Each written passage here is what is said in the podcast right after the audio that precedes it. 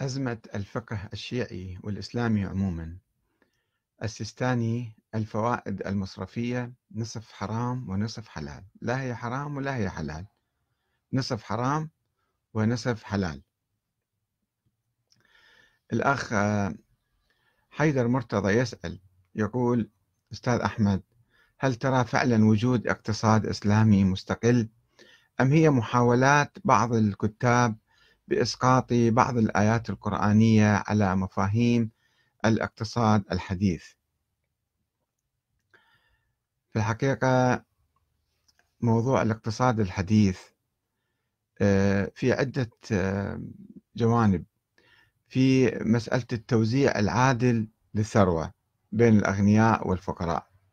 وفي أيضا في في نفس الوقت تنمية الاقتصاد بحيث يكون منتج و يعني لا يضعف الاقتصاد بصورة عامة. وهناك مسألة العملة. العملة والبنوك. أيضا هذه مسألة بحد ذاتها آه، هي مهمة في أي اقتصاد ولكن الفقهاء المسلمين عبر التاريخ لم يبحثوا موضوع مثلا العملة. صعودها نزولها الحفاظ عليها آه، منع التضخم مثلا.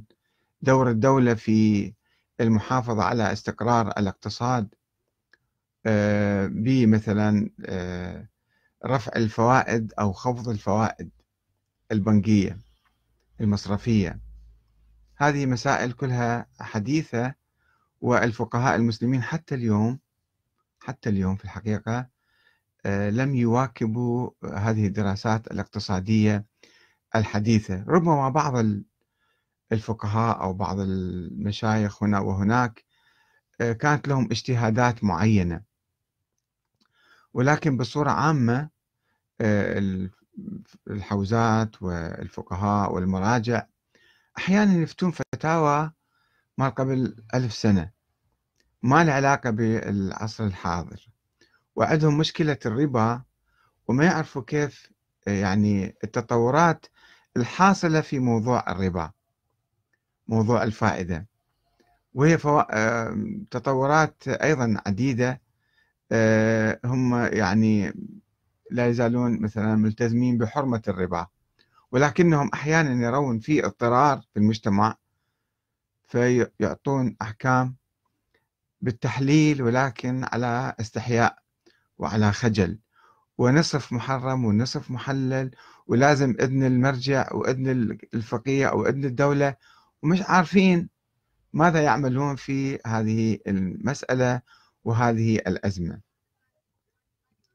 في إيران مثلا آه، قامت حكومة إسلامية وتحت ولاية الفقيه والفقهاء هم الذين يحكمون ولكنهم مثلا عندما واجهوا مسألة البنوك أنه يعزلوا كل البنوك ما يمكن الاقتصاد كله ينهار.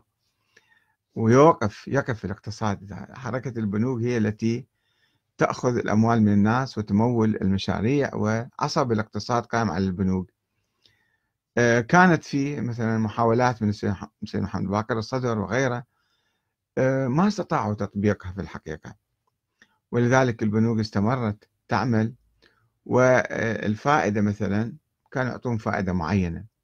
مع تدهور العملة الإيرانية بدأت البنوك تقدم فوائد عالية جدا مثلا 20% 30% لكي تستقطب أموال الناس في داخل إيران وخارج إيران حتى تقوى العملة.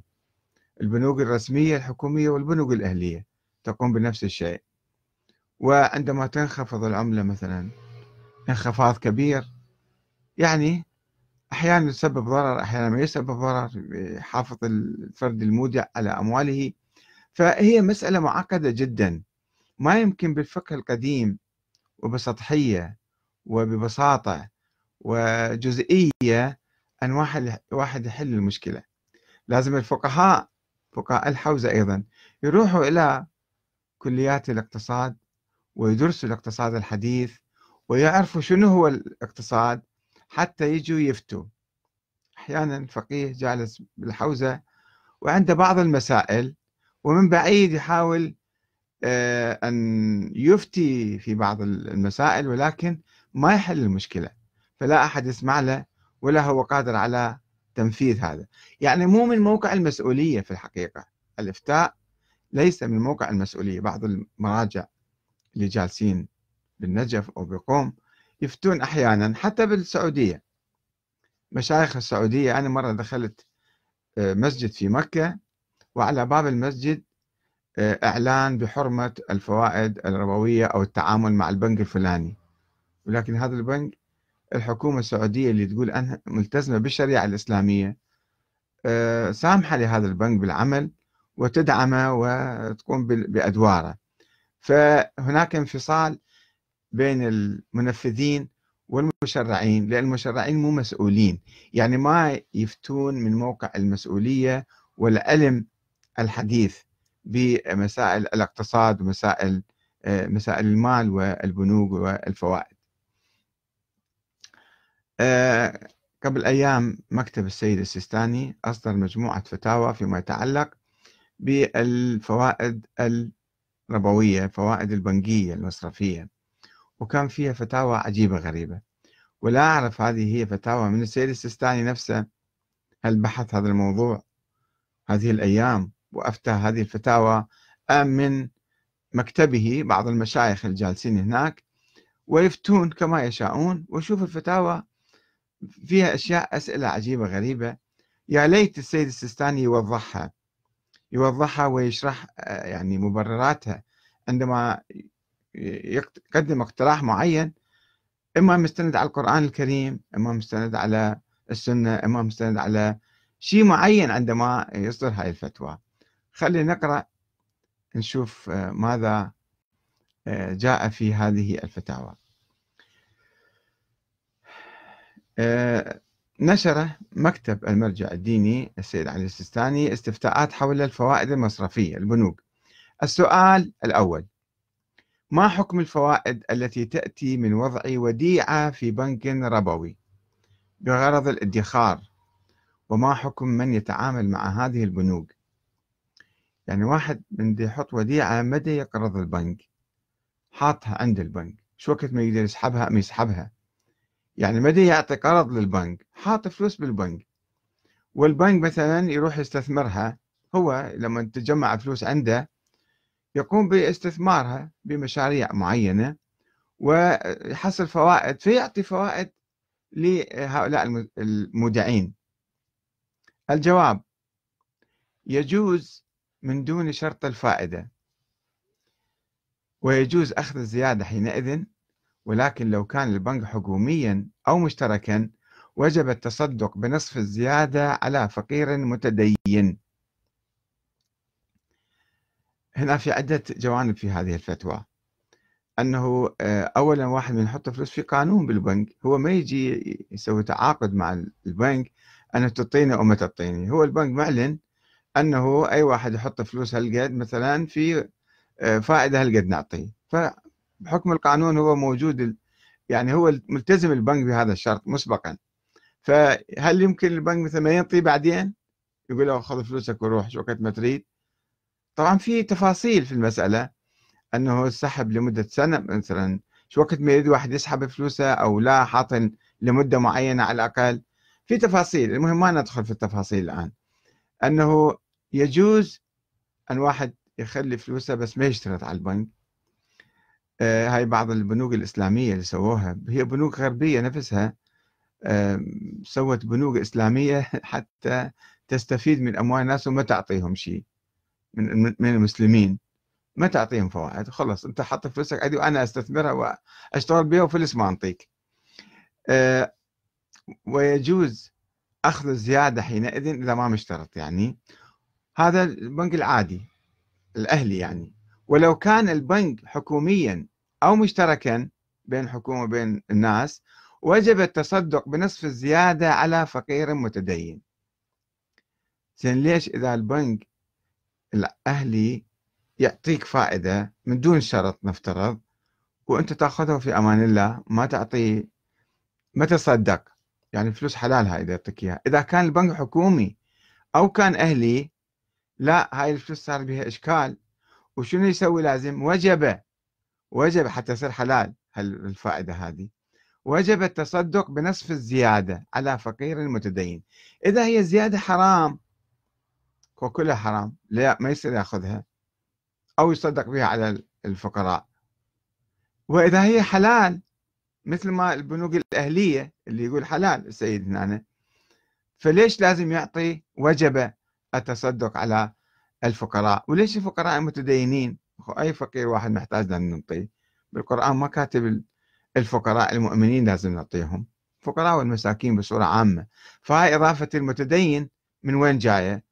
وتعرفون أو تذكرون في فتوى عيد الفطر زكاة الفطرة أعطوها للفقير الشيعي كان يقول على أي أساس منين جبت الشيعي؟ منين جبت المتدين؟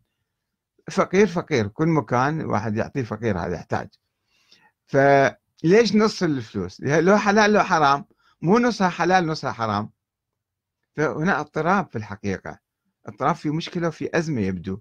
أزمة في إما في يعني انسجام بين الفتاوى القديمة وبين الأحكام القديمة وبين متطلبات العصر وبين الآن.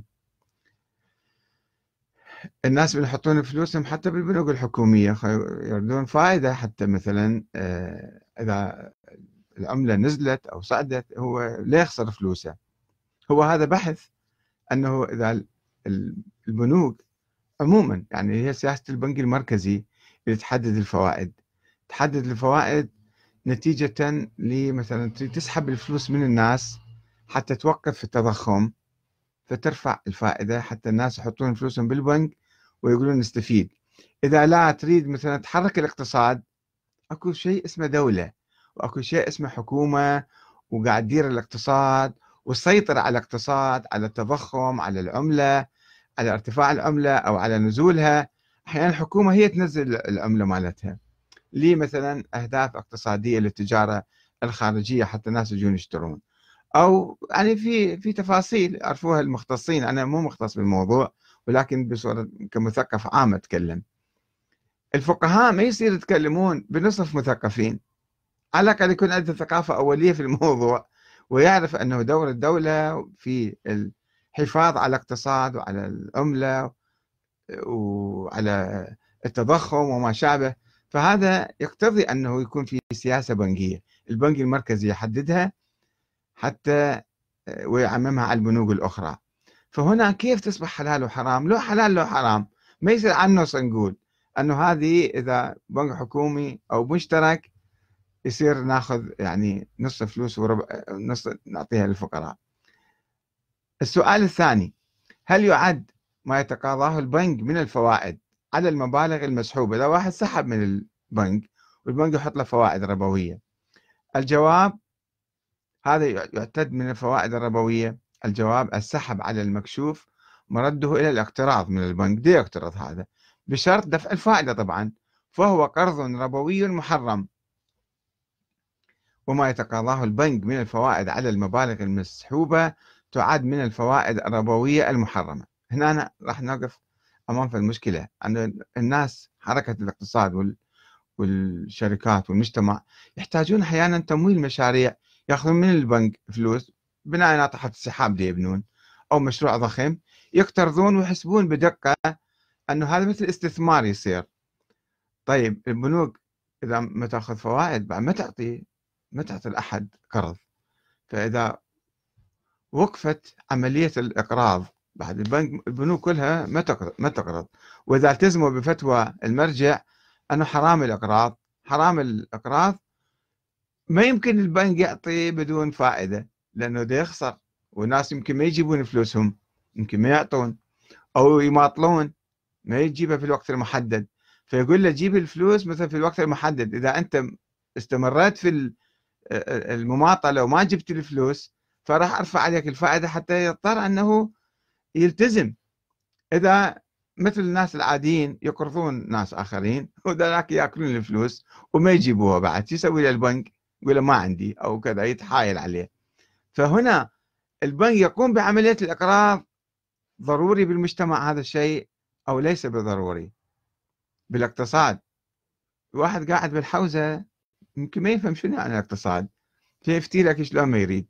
بس واحد في عمق المجتمع وعمق الاقتصاد يفهم أنه أكو حركة بالمجتمع هي حركة الأقراض أو الاقتراض. الأقراض من البنوك والأقتراض من الناس. فإذا إحنا وقفنا هاي العملية الاقتصاد كله أيضا راح يتأثر. ويصير عندنا مشكلة كبيرة. فيقرض بدون فائدة مو معقولة. البنك يصبح هذا جمعية خيرية ويأكلون الفلوس عليهم. أو لا عنده سياسة معينة حتى يسترجع فلوسه وهي فلوس الناس هذه أيضا مو فلوسه هو وحده. فشلون هذه أزمة حقيقة يحتاج لها فقهاء مبدعين فقهاء مجددين يعطونا فتاوى عميقة ومعاصرة مو فتاوى على الهامش ومن بعيد وما يدري إيش يحكي شنو بده يقول وين كلامه وين يروح. نعم عنده استثناء. هذا ما يجوز البنك تعطيه. بفوائد لازم تعطي بلاش الشكل أو ما تعطي ما تعطي قرض نعم إذا كان البنك حكوميا أو مشتركا فلا بأس بالسحب منه. يمكن يسحب من عنده. لا بقصد الاقتراض شو يسموه هذا؟ شنو مو بقصد الاقتراض أنت قاعد تأخذ قرض وتقول لي رجع لك اياه فلان وقت وهل فائدة أنا دا أعطيك للبنك مثلا. بل بقصد الحصول على المال المجهول مالكه. اعتبرها الفلوس اللي بالبنك مالت الحكومة أو مالت الناس مشتركة يعني. هذه مجهولة المالك وين نعرف مال منه؟ فإذا أخذنا من عندها هذا حلال. حلال أخذ من البنك بل بقصد الحصول على المال المجهول مالك بالمخزن المحطوط. آه ثم تقرضه لنفسك. شايف والله شلون كلام معقول هذا؟ ثم تقرضه لنفسك. أنت تقول أنا دا أقرض نفسي. هذه فلوس اخذتها لقيتها بالشارع. لقيت الفلوس بالشارع هذه وأقرضها لنفسي. شوف يعني واحد الف باء الاقتصاد لو يعرف ما يتكلم الشكل الف باء الفتوى أيضا ما يتكلم الشكل ثم تقرضه لنفسك بإذن سماحة السيد. دام ظل إذن سماحة السيستاني. شو دخل السيستاني بالموضوع هذا قانون في البلد. لو جائز لو ضروري لو حرام لو ما يجوز. دخل السيستاني أعطى إجازة ولا ما أعطى إجازة؟ وإجازة عامة يعني. مو مو يروح يسأل خابرة بالتليفون يا تسمح لي مثلا. لا يقول لك بنعطيك إجازة. إذا أنت إذا أنت عندك قدرة أن تعطي إجازات شخصية تعتبر هذا المال مثلا. خو أنت أقرض. قول البنك يحق له الإقراض. أنت مثلا مسؤول بالحكومة ومهيمن على الحكومة. حاكم أنت. الفقيه نفترض حاكم الآن. يسمح للبنوك أن تعطي قرض والناس يقترضون وبالتالي آه، آه، شلون راح يرجع الأموال؟ ثم تقرضه لنفسك. طيب إذا قرضت لنفسك هاي الفائدة اللي ترجعها شلون؟ ترجع علما ترجع لك ولا ترجع للبنك؟ البنك هو يريد من عندك. أنت قرضت نفسك لقيت أموال بالشارع وقرضت نفسك عليها. عملية التفاف ما أعرف كيف يعني واحد مسؤول وعالم يفكر بهالطريقة هذه. ثم تقرضه لنفسك بإذن سماحة السيد. وبعدين وين تودي الفلوس؟ إذا جت تعطي الفائدة مالتها. تعطي الحكومة لو تضحك عليهم وتتهرب من آه، إعطاء الفائدة للبنك. الفائدة حلال ولا حرام هنا مشكلة. فقيه وما قادر يدرس المسألة بصورة جيدة ويطلع لنا فتاوى يعني مو بس هو السيستاني يمكن كثير من من علمائنا وفقهائنا أيضا يفكرون نفس الطريقة هذه. الأزمة بالفقه الفقه مو معاصر وما يفتهم الدولة وما يفتهم ضرورة ضرورات الحياة وضرورات الحفاظ على العملة من الانهيار مثلا. أنا شو نسوي إحنا؟ البنوك لازم آه، لو إيران مثلا ما تعطي فوائد للناس. ما تعطي فوائد للناس؟ الإيرانيين إيش ما عندهم فلوس وين يحطوها؟ بالبنوك الأجنبية ودوها برا يطلعوها. زين شو يصير بإيران؟ يصير انهيار بالعملة فيصير ضرر عام على الأمة. لا ضرر ولا ضرار. شلون يصير ضرر عام؟ العملة تنزل. البنوك ما بيها ولا فلس احتياطي بالاحتياط مالها. وما حد ما يحط فلوس. بينما إذا هي حطت فوائد الشعب الإيراني راح يحط مثلا نجيب يعني يحط فلوسه بالبنك فالعمله مالتهم تصبح قوية والأسعار والكذا كل شيء راح يصبح إلى يعني مستوى آخر. والناس من برا يجون أيضا يحطون فلوسهم في هذا البلد فيقوى الاقتصاد. يقوى الاقتصاد وتقوى العملة والغنى العام المستوى الاقتصادي العام عند الناس يحافظ عليه. هذه مسائل كلها مرتبطة مع بعض. ما يجوز تفتي بها بالنص منا فتوى منا فتوى منا من دون ما عندك يعني ربط عام في هذه المسائل. ثلاثة السؤال الثالث ما حكم استغلال فوائد المصرف على الأموال التي وضعت فيه لغرض المحافظة عليها أصلا؟ البنك الناس حاطين فلوس بالبنك البنك يقوم يشغلها. شغلها ويحافظ عليها على الأموال لا تروح لا تنهار لا تنزل قيمتها مثلا الجواب إذا كان المصرف حكوميا أو مشتركا جاز التصرف في فوائده أيضا يقدر الفوائد يتصرف بها أو يعني بعد التصدق بنصفها على الفقراء المتدينين زين إذا كان بنك أهلي ما يجوز ليش؟ شنو الفرق بين الحكومي والمشترك والأهلي وحده؟ على أي أساس تتفرق هنا؟ اشرح لنا. فعلا أنا أطلب شرح من السيد السيستاني لهذه الفتاوى اللي ما مفهوم شنو على أي مستند قاعد يقول الكلام هذا. السؤال الرابع لدي مبلغ من المال مستثمر بالأسهم. لدى أحد البنوك الأهلية وحصلت على عرض من البنك لمنحي مبلغا يعادل المبلغ المستثمر وذلك لاستثماره بالأسهم لمدة سنة. قابلة للتجديد في مقابل فائدة سنوية فهل يجوز لي أخذ المبلغ؟ معطوني قرض؟ أعطوني فائدة. زين هنا السؤال يحتاج يكون أدق شوي. الجواب كلا. ما يجوز تأخذ قرض ولا يجوز تستثمر. هنا يحتاج فعلا في يعني أنا من أخذت قرض أكو تضخم بالبلد ودائما العملات تنزل إذا العملة محافظة على نفسها باتجاه العملات الأخرى بس القيمة الشرائية مالتها قاعد تنزل. القيمة الشرائية أنا مثلا اليوم أدخل المطعم 10 دولار أصرف بالمطعم. السنة القادمة نفس الأكلة إذا آكلها تصير 12 دولار أو 15 دولار. فأني هنا يعني من أخذت آه، مثلا ألف آه، دولار من البنك آه، قرض فالقيمة الشرائية مالت هذا الألف نزلت. القرآن الكريم يقول لا تظلمون ولا تظلمون فلكم رؤوس أموالكم. لا تظلمون ولا تظلمون. هنا صار البنك صار عليه ظلم. إذا أنا ما أنطي فائدة هذا القرض اللي أخذته ما أعطي عليه فائدة صار آه، ظلم على البنك. وإذا أنطيه فائدة بنسبة التضخم مثلا أنا رجعت لهم فلوسهم. ما أخذ زيادة ما صار ربا بالموضوع صار هنا وهم ربوي. يعني في الحقيقة هاي النسبة الفائدة بنسبة التضخم هي تعتبر هاي مو فائدة هاي وهم ربوي وهم فائدة. هاي أنا أرجع نفس المال أصل المال. فهنا أيضا الجواب مو مو مفصل بدقة مطلقا أنه ما يجوز كلا ما يجوز. السؤال الخامس أنا أودع في البنك شهريا مبلغا من المال في برنامج يشبه برنامج التأمين على الحياة تحت مسمى التكافل الاجتماعي لمدة. لمدة خمس سنوات مثلا والمبلغ مخصص لبناتي كنوع من الادخار لهن وإذا توفيت قبل خمس سنوات يتم إعطاء بناتي المبلغ مع الفوائد وإذا مضت خمس سنوات وأنا على قيد الحياة أستلم المبلغ مع الفوائد الفوائد كم هي؟ وأنا من حطيت فلوس خمس سنوات هذه الفلوس نفس قيمتها من أول يوم ولا لا؟ نزلت. يعني لما يعطوني الفائدة يعطوني في شيء زايد حقيقة لو يرجعوا لي نفس أموالي. نفس أموالي يعني ما ما ربحت هواي وما خسرت. فلكم رؤوس أموالكم لا تظلمون ولا تظلمون. فهنا الفائدة عموما هذا السؤال بتفصيل كمثال يعني.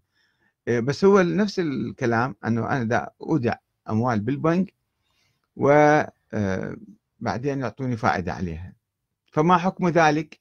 الجواب لا مانع من الإيداع في المصارف الحكومية وإن طيب المصارف الأهلية ليش لا؟ نفس المسألة شنو الفرق بين الحكومية والأهلية؟ أصلا ماكو عندنا بالفقه القديم في شيء اسمه حكومة وفي شيء اسمه مثلا مشترك ماكو شيء اسمه حكومة أنا أودع الحكومة إذا جينا أخذنا الحكومة باستنباط معين فهناك يعني أكو استثناءات حتى بالربا الأصلي بين السيد وعبده بين الزوج وزوجته مثلا. الفقهاء القدماء يقولون لا ربا بين الزوج والزوجة لا ربا بين العبد والسيد. طيب بين الحكومة والشعب أكو ربا ولا ماكو ربا؟ يمكن واحد يقول لك لا ربا بين الناس المواطنين والحكومة. الحكومة هي عندها سياسة وعندها خطة معينة فتعطي فائدة فالفائدة تصير حلال بناء على الفقه القديم. فهنا يجيب السيد لا مانع من الإيداع في المصارف الحكومية وإن سماحة السيد دام ظله قد أذن بتملك نصف الفوائد بشرط التصدق بالنصف الآخر على الفقراء المتدينين. نفس الكلام السابق. ليش؟ هذه الفائدة لا حلال لا حرام سواء حكومية ولا أهلية؟ أو مشتركة. شنو الفارق بيناتهم وبعدين ليش أدفع بنصف الفوائد أصدق بها شنو المبرر شوفوا في لخبطة حقيقة. أنا ما ألوم السيد السيستاني وما أدري منو كاتب الفتاوى. دائما الفتاوى تطلع ما عنده علم فيها السيد. أه كما أظن يعني فتاوى عجيبة غريبة تطلع أحيانا ما ما عنده خبر فيها. فهذه الفتاوى من مشايخ من ابن السيد من منو اللي مفتي قاعد مستلم دفة الإفتاء باسم السيد السيستاني ليفتي. أو هو نفس السيد هو بالتالي مسؤول عنها. حتى لو ما عنده علم بها هو مسؤول عنها. هذه الفتاوى قاعد تطلع مو ناضجة مو علمية مو دقيقة ما تأخذ بنظري الاعتبار التطورات الحاصلة بالمجتمعات وبالحياة. قيام الدولة والدولة لها مسؤوليات وتحافظ على العملة وتحافظ على آه، مستوى التضخم وتحافظ على الاقتصاد الوطني. هاي كلها أشياء تدخل مع بعض. مع الأسف آه، فقهنا ودراساتنا كلش بسيطة وضعيفة وبعيدة عن الواقع ولذلك تطلع هكذا فتاوى. بحاجة إلى إعادة اجتهاد في كثير من المسائل. وأذكركم هنا أيضا في مسألة المورجج يعني القروض من أجل الإسكان القروض الإسكانية. واحد ياخذ من البنك سواء أهلي ولا حكومي يشتري بيت مثلا بيت سعره مئة ألف دولار أو دينار مثلا. ف آه، ياخذ قرض من الحكومة من البنك ب 120 أو 130 آه، ألف دولار ويقوم يسدد البنك يسدد القرض مع الفائدة اللي حاسبيها البنك خلال 10 سنوات أو 20 سنة راح يوفي آه، أجور هذا. إذا ما فعل هذا الشيء إنسان فقير قاعد بالإيجار يدفع إيجار بالشهر مثلا ألف دولار نفترض مثلا. طيب هذا ألف دولار لو بقى طول عمره كما أعرف ناس في بريطانيا مثلا 20 30 سنة 50 سنة هو فقير ما عنده بيت وما يتمكن يشتري بيت مرة واحدة. فيدفع إيجار ودافع إيجار مئة ألف دولار أو 200 ألف دولار دافع. إيجارات طوال 20 30 سنة وهو بالتالي ما عنده بيت. بينما لو كان عامل بهالشيء هذا ما أخذ قرض من الحكومة أو من أي بنك ومسدد له الإيجار ماله أو أقل من الإيجار يدفع للبنك بعد 10 سنين 20 سنة البيت صار عنده. فهنا لا البنك متضرر ولا هذا الإنسان متضرر. الهدف من الربا من تحريم الربا أنه لا يكون في استغلال للناس لا يكون في يعني ضرر على هذا الإنسان المقترض. بينما آه، يعني آه، المقصد مقصد التحريم الربا بهدف إنساني هدف أخلاقي. أنه ما نجي نضاعف الأسعار على الناس الفائدة على الناس حتى نستغلهم ونستعبدهم. سابقا كانوا يستعبدون الناس. إذا هذا أخذ قرض الفقير وما قدر يوفيه بعد سنة بعد سنتين بعد عشر سنين يصبح عبد. لصاحب المال أنت قيمتك هالقد أنا أطلبك هالقد فلوس؟ فأنت تصير عبد إلي أما إذا كان مثلا في طرق مضمونة وطرق عادلة ومعقولة فهل تدخل في ذاك الربا المحرم أو لا تدخل؟ هذا أيضا سؤال. في مسائل بعض العلماء يفتون طبعا في هذه البلاد اللي دارسين الوضع الاقتصادي يقول لك لا هذا مثلا مستثنى أو مسموح فيه أو مجاز. مو كل شيء حرام حرام حرام. بس بعض العلماء هو ما دارس الأوضاع جيدا والحالات جيدا فيعطيك فتاوى وبعدين هو يتدخل بإذني أنت منو؟ يعني يقول بإذن السيد السيستاني. السيد السيستاني منو؟ فد واحد عالم دارس كتب هو الله ما حاطه وصي على الناس حتى يحلل أو يحرم. ما عنده هو مو حاكم شرعي. يقول لك أنا حاكم شرعي منو عينك حاكم شرعي؟ من وين صرت أنت حاكم شرعي؟ هل أنت منتخب من الناس مثلا؟ ما تؤمن بالانتخاب المرجعية. أنت كيف شرعيتك من وين جبتها؟ سويت نفسك مرجع مو السيستاني فقط أتكلم على أي واحد يفتي بهكذا فتاوى. أنت يعني أنت من؟ الله سبحانه وتعالى بالقرآن بالأحاديث النبوية بالأحاديث البيت حاطين فد واحد يكون يقول هاي مسألة هي حرام بس أنا أحللها عن نص أحللها. نص لكم نصها للفقراء على يسار لو هي حرام كلها حرام يصير لو هي حلال كلها حلال. ليش نصها لازم يعطي للفقراء؟ يعني تسوي احتياط مثلا. على يسار أنت منو؟ يعني المرجع نتكلم بصورة عامة أنت من حتى تدخل تحلل وتحرم وتعطي إجازة وما تعطي إجازة؟ يعني شلون أنت رقعت المسألة هذه؟ كأنه في آه، خرق وما قادر أنت آه، تسده فترقعه ترقع هذا الخرق. وبالترقيعات هذه ما ينبني اقتصاد ولا ينبني نظام اقتصادي في البلد بحاجة إلى اجتهادات ثورية حقيقة. إيه، مع المحافظة على روح الأحكام الإسلامية ومقاصدها الشريفة. وفي نفس الوقت آه، إدارة آه، عجلة الاقتصاد في المجتمع. ما يمكن الدولة تبقى فوضى أو تبقى مسائل على الفتاوى هذه. إذا إحنا بقينا تمسكنا بالفتاوى ما يمكن نعيش. بالتالي كل الوضع يتخربط. إذا سلمنا الزمام بيد العلماء. والسلام عليكم ورحمة الله وبركاته.